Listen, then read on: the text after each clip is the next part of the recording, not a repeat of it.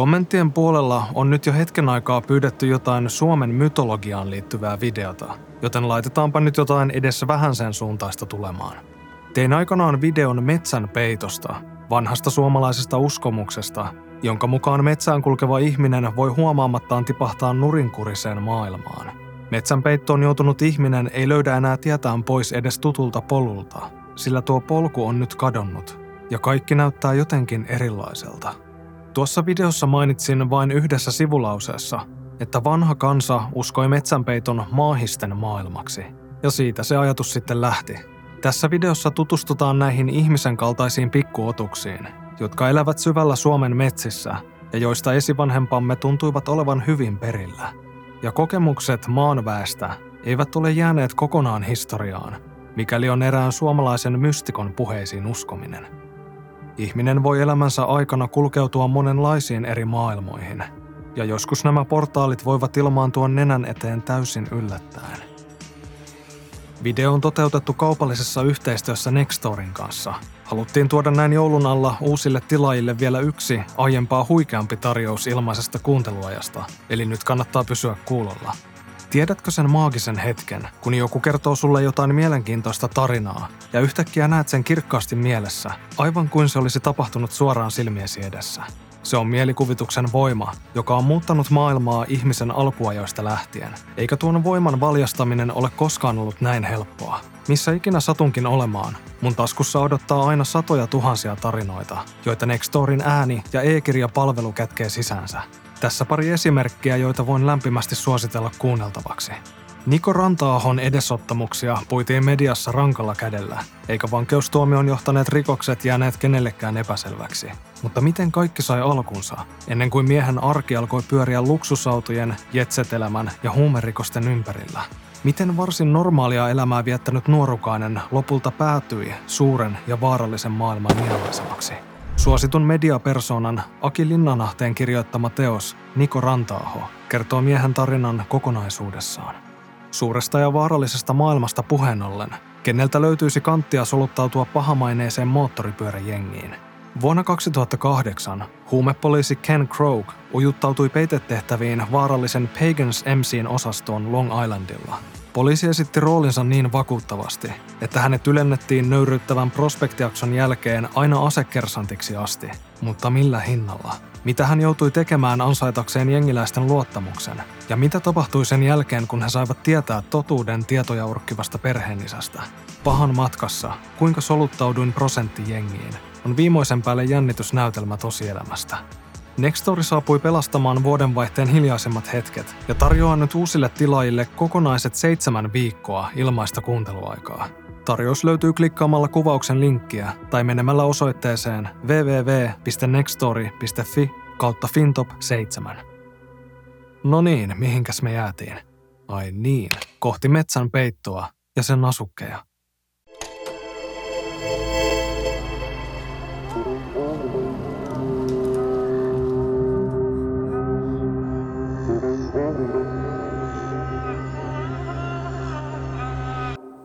Aiempina aikoina ihmisen side luontoon oli paljon nykyistä vahvempi, ihan jo pelkästään pakon edestä.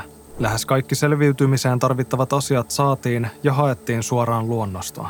Ravintoa, juoma- ja pesuvettä, puita kodin lämmitykseen, kunhan koti oli ensin rakennettu metsistä hankituilla materiaaleilla. Luontoa kunnioitettiin ja kuunneltiin, ja se käsitettiin lähestulkoon eläväksi entiteetiksi, jolta silloin tällöin pyydettiin myös apua erinäisiin ongelmiin. Suomen mailla asuvat kansat viettivät paljon aikaa metsien siimeksessä, ja heillä oli paljon aikaa kuunnella ja katsella ympärilleen. Uskottiin, että metsissä asuu olentoja, jotka näyttävät pienikokoisilta ihmisiltä ja asustavat maan alla omassa maailmassaan. Ja kertomusten mukaan ihmiset olivat niiden kanssa toisenaan myös vuorovaikutuksessa. Lähes kaikista kulttuureista löytyy tarinoita pienestä väestä, omilla paikallisilla twisteillään, ja tarinat vyöryivät myös maista toisiin ja integroituivat osaksi kansanperinnettä. Saamelaiset kutsuvat näitä olentoja gufihtareiksi, ja suomalaisissa kansantarinoissa näitä samoja pikkuhiippareita kutsutaan maahisiksi tai maanväeksi. Maahisten asuinpaikka maan alla ei ole pelkästään konkreettinen sijainti, vaan toisen todellisuuden tila, jossa kaikki on ikään kuin nurin käännetty meidän maailmaamme verrattuna. Kuten aiemmin mainittiin, tätä tilaa kutsutaan metsänpeitoksi. Ja tiedämme myös sen, ettei tuo tila rajoitu vain juurakoiden alapuolelle, sillä kertomuksissa ihmisiä on kadonnut metsänpeittoon maan kamarallakin.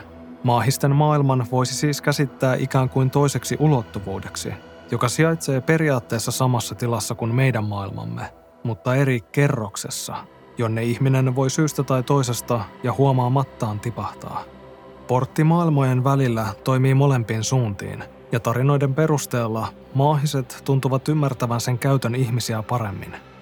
Tässä mennään nyt vähän sivupoluille, mutta jos tätä oikein lähtee ajattelemaan, niin miksi tuo toinen ulottuvuus rajoittuisi vain metsiin, joita kaiken lisäksi on kaadettu sivistyksen tieltä vuosikausien ajan?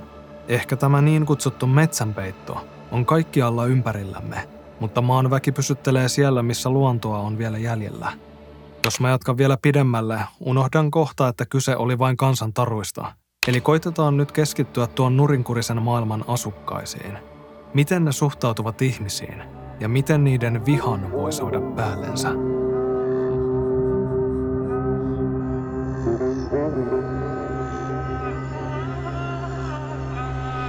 Oli sitten kyse toisista ulottuvuuksista tai ei, perinteisissä kertomuksissa maahisten sanotaan asuvan maan alla, ja että yleisesti ottaen ne elävät varsin samankaltaista elämää kuin ihmisetkin. Ne nousevat maan pinnalle hoitamaan kotieläimiään, pukeutuvat vaatteisiin ja keräävät omaisuutta.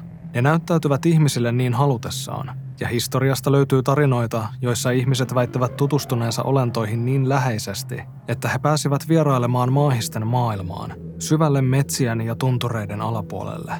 Kansantarujen mukaan ihminen saattaa joutua metsänpeittoon sinne kuuluvan olennon viemänä, joten ehkä välillä kyse on kutsusta ja välillä taas silkasta kiusanteosta. Kertomuksissa huomaa myös hyvin alueelliset eroavaisuudet. Saamelaisten tarinoiden mukaan maahiset pitävät yllään saamelaisvaatteita – joikailevat jossain näkymättömissä tunturien laella ja pitävät vain mustatukkaisista ihmisistä, ja silloinkin vain jos ovat rehellisiä ja hyväkäytöksisiä.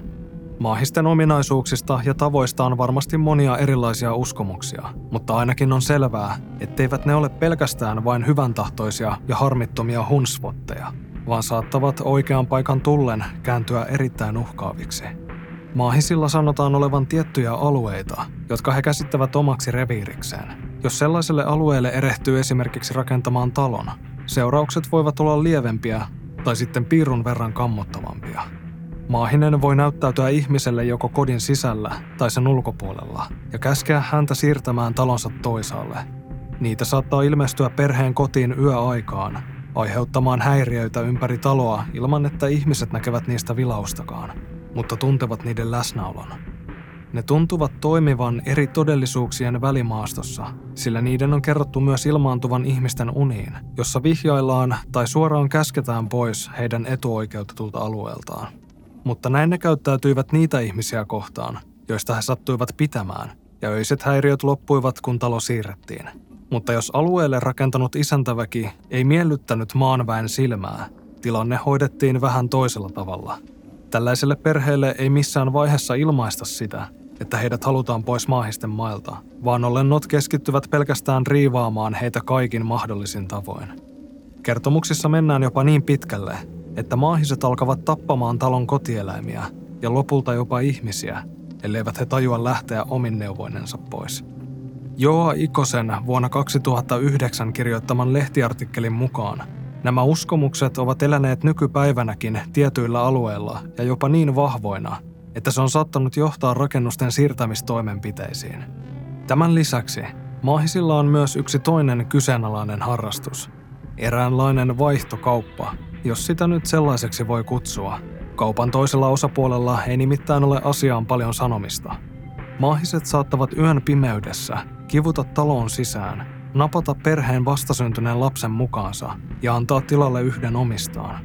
Uskomus liitettiin yleensä sellaisiin tapauksiin, kun lapsella todettiin kehitysvammaisuutta tai muita sairauksia. Mutta maahisvaihdokki oli tietysti myös oivallinen haukkumasana ihmisten keskuudessa, jos lapsi sattui olemaan normaalia hiljaisempi, syrjään vetäytyvämpi tai muuten vain erilainen.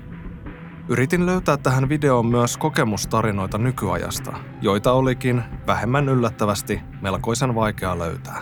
Satuin kuitenkin törmäämään erään suomalaisen henkilön kirjoituksiin, joka väittää kohdanneensa näitä olentoja metsäretkillään.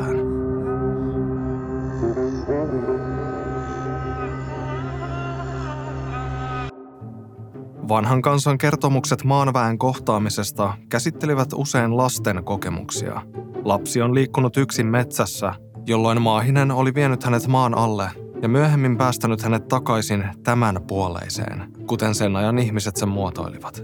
Niinhän sitä on sanottu, että lapset olisivat aikuisia avoimempia tällaisille henkimaailman jutuille.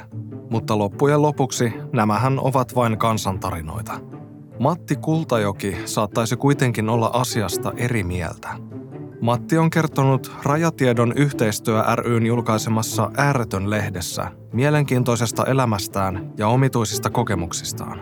Toisenlaisen maailman ovet alkoivat avautua jo neljävuotiaana, kun hän näki katon rajassa kirkkaana hehkuvan valon, jota vanhemmat eivät pojan huolesta huolimatta pystyneet näkemään. Seuraavana päivänä kävi ilmi, että tuo valo oli ilmestynyt juuri silloin, kun hänen isoisänsä oli odottamattomasti menehtynyt. Erikoiset tapahtumat seurasivat toisiaan ja jatkuivat aina aikuisiälle asti. Matti kiinnostui rajatiedosta ja henkimaailman metkuista yhä enemmän, ja nykyisin hän pitääkin itseään eräänlaisena mystikkona. Mutta miten Matti ja maahiset sitten liittyvät toisiinsa? Metsä ja luonto ylipäänsä on aina ollut miehen sydäntä lähellä – 51-vuotiaana hän oli kiivennyt Uudenmaan läänissä sijaitsevalle kalliolle, joka oli otollinen paikka kyykärmeiden valokuvaukseen. Miehen mukaan hän oli jo pidemmän aikaa kokenut merkillistä kipua vasemmassa sääressään, joka rasittui kiipeämisestä niin paljon, että hän jäi hetkeksi lepäämään suuren ja laakean kiven päälle. Hän päätti käyttää ajan hyödyksi kevyen meditaation muodossa, ja tietoisuuden rajamailla mies oli yhtäkkiä havahtunut omituiseen nykimiseen vasemmassa jalassaan. Silmät avattuaan Matti sanoi nähneensä jalan vieressä muutamia erikoisen näköisiä pikkuukkoja, noin puolen metrin pituisia, ihmismäisiä olentoja. Poikkeuksellinen näky ei ollut pelästyttänyt miestä, vaan ilmassa oli jonkinlainen yhteisymmärrys siitä, että olennot ihmettelivät vain hänen särkevää jalkaansa ja halusivat auttaa. Hämmentävän kertomuksen mukaan nämä olennot olivat ryhtyneet hoitotoimenpiteisiin ja taputtelivat keskittyneesti jalkaa koko säären pituudelta, jonka jälkeen ne olivat livahtaneet yhtenä ryhmänä paikalta, jonnekin sammaleisten kivilohkareiden väleihin.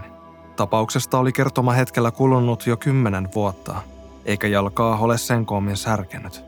Matti kertoo artikkelissa myös toisen tapauksen, joka otti osansa pari vuotta myöhemmin. Hän oli jälleen kerran yksin metsäretkellä ja ylitti vaikeakulkuista kivilouhikkoa, kun hän oli astunut hieman sivuun ja nyrjäyttänyt nilkkaansa pahanpäiväisesti. Matti lensi kovalla vauhdilla maahan ja syrjäisessä metsässä kaikui muutama tarkkaan valittu kirosana. Tilanne oli nimittäin melko huolestuttava. Jos nilkka oli mennyt täysin hajalle, paluu sivistyksen pariin tulisi olemaan erittäin haastava. Oliko se sitten kivun aiheuttamaa hallusinaatiota vai jotain muuta, mutta silloin hänen eteensä oli ilmaantunut jälleen jotain omituista. Matti oli pyörinyt tuskissaan maassa, kun täysin tyhjästä paikalle oli pelmahtanut noin metrin pituinen vanhus. Sen vaatteet oli punottu jäkälästä ja pientä päätä koristi puun kuoresta tehty hattu. Vanha ukko oli katsellut hetken aikaa kivusta hikoilevaa miestä, jonka jälkeen se oli tarttunut nyrjähtäneeseen nilkkaan molemmilla käsillään ja alkanut tutkimaan puolestaan sitä. Matin muistojen mukaan Pienen ukon kädet olivat tämän toimenpiteen aikana hohtaneet sinisenä. Ja jälleen kerran kipu oli lakannut kuin seinään, ja ukko oli haihtunut paikalta yhtä nopeasti kuin oli sinne ilmestynytkin. Matti uskoo itse, että kaikilla ihmisillä on kyky nähdä tämän todellisuuden toiselle puolelle, ja että ympärillämme on paljon muutakin kuin mitä silmillä ja korvilla voi normaalisti havaita – Tämä niin kutsuttu kuudes aisti on lapsilla toiminnassa, mutta umpeutuu kiinni ikävuosien karttuessa, ainakin useimmilla siis. Mutta menetetyt kyvyt on hänen mukaansa mahdollista saada takaisin, mikäli harjoitteluun panostaa vain tarpeeksi aikaa ja ajatusta. Ja sen pituinen se. Kiitos Nextorille videon sponsoroinnista. Nyt olisi tosiaan uusille tilaajille seitsemän viikkoa ilmaista kuunteluaikaa tarjolla – Eli jos lukemattomat tarinat kiinnostaa, klikkaa kuvauksen linkkiä tai mene suoraan osoitteeseen www.nextory.fi kautta fintop 7. En ota nyt enempää kantaa Matin kokemuksiin tai kyseisen mystikon maailmankuvaan, mutta tarinoita on aina kiva kuunnella ja tykkään pitää mielen avoinna kaikenlaisille omituisille jutuille. Ja mitä sitten itse opin tästä videosta? No nyt tiedän ainakin syyn siihen, miksi olen niin syrjään vetäytyvä, vertikaalisesti rajoittunut ja esteettisesti epämiellyttävä. Vaihtokauppoja ilmeisesti tapahtunut meikäläisenkin lapsuudessa. Kiitos katsomisesta, kiitos jäsenille. Ihmetellään taas ensi videossa.